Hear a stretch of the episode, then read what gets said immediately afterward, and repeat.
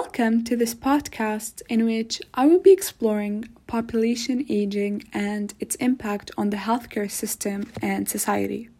Today, mostly due to longer life expectancies and a decline in birth rates, developed countries such as Canada, Japan, and others are experiencing population aging like never before. And this will be the case for many years. For instance, it is estimated that by 2036, Canada will have between 9.9 million and 10.9 million older people, which account for 24 to 26% of the total population. Population aging could be seen as a celebration or a challenge. It can be a celebration as longer life expectancies mean we're living longer, and it can pose challenges as this means higher costs for pensions, and the need to rethink long term care. Older demographic structures can be an advantage if we are intentional about how we address these challenges that population aging brings. However, if we ignore this new older world that we're living in, we create inequalities and injustice that can have destabilizing effects on our overall population. One of the most significant impacts of population aging is on the healthcare system. As people age, they are more likely to experience chronic health conditions. In Canada, over one third of the older population have two or more chronic health conditions. These conditions require ongoing care and treatment, which can put a strain on healthcare services. In Chapter 7 of the Routledge Handbook of Medical Anthropology, we considered the impact of chronic conditions on individuals' lives. Turner states that illnesses could lead to repeated hospitalizations and institutionalization. It could lead to dependency on others and placing older, ill, and disabled people in depressing space. Older people are more likely to be hospitalized and spend longer in hospital.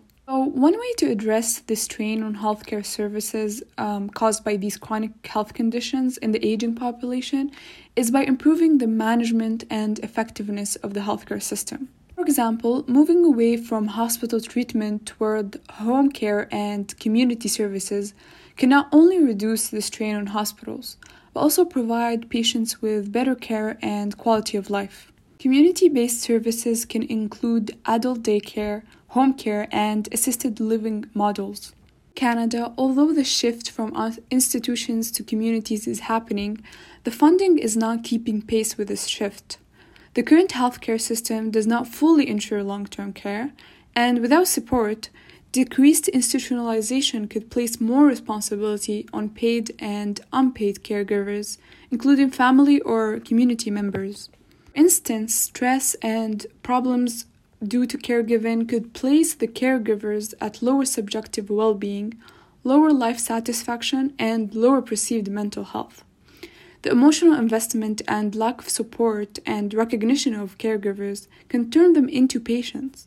One way to assist caregivers is by leveraging technology to provide them with resources and support. SafetyNet, a care service that originated in Norway, is an example of this. Utilizing webcam systems, SafetyNet facilitated the exchange of knowledge, caregiving, and provided online support communities individuals who were caring for a sick spouse. This initiative was extremely beneficial for both family caregivers and patients, providing much needed support.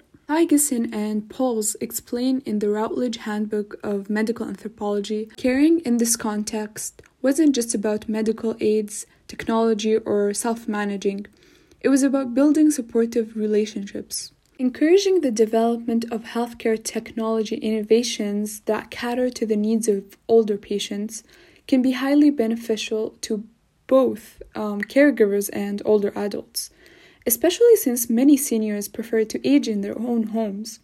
However, we should also consider that older adults have diverse needs, socioeconomic status, and preferences when implementing such innovations. For example, the safety net program might not be useful to individuals that don't have access to the internet or caregivers that require other types of support. So, now that we've talked about the challenges that population aging can have on the healthcare system, it's important to note the opportunities that population aging can bring so we can see the whole picture.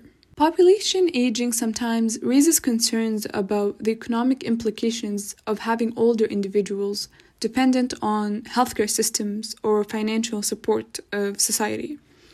This can even lead some people to predict an economic crisis or treat older adults as a problem and burden to society. However, this rhetoric is often based on myths and stereotypes about older populations and their contributions to society. First, we must acknowledge the great variability in the health and experiences of older people. Individuals experience age differently, reflecting different needs, different abilities, and different levels of independence. Many older people continue to provide paid or unpaid work beyond retirement age. This can be done by volunteering in their communities, offering informal support, and caregiving to their spouses and family members.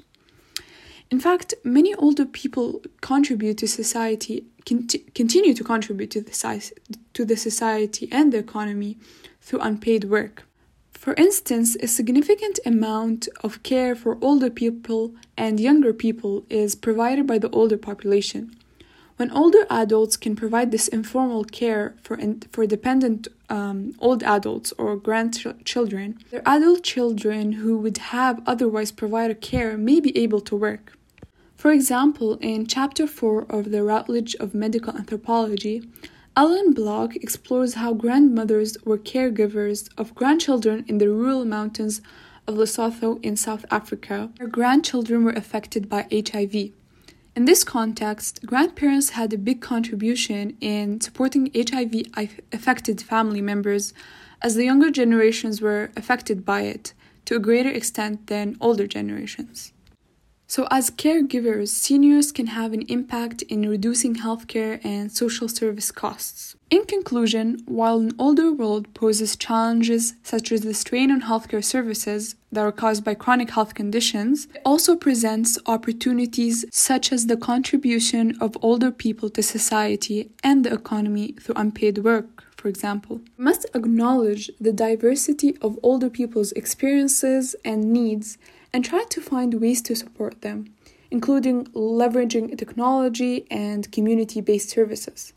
So I encourage you to think of the ways you can support older folks around you and celebrate their contributions to your life and to society.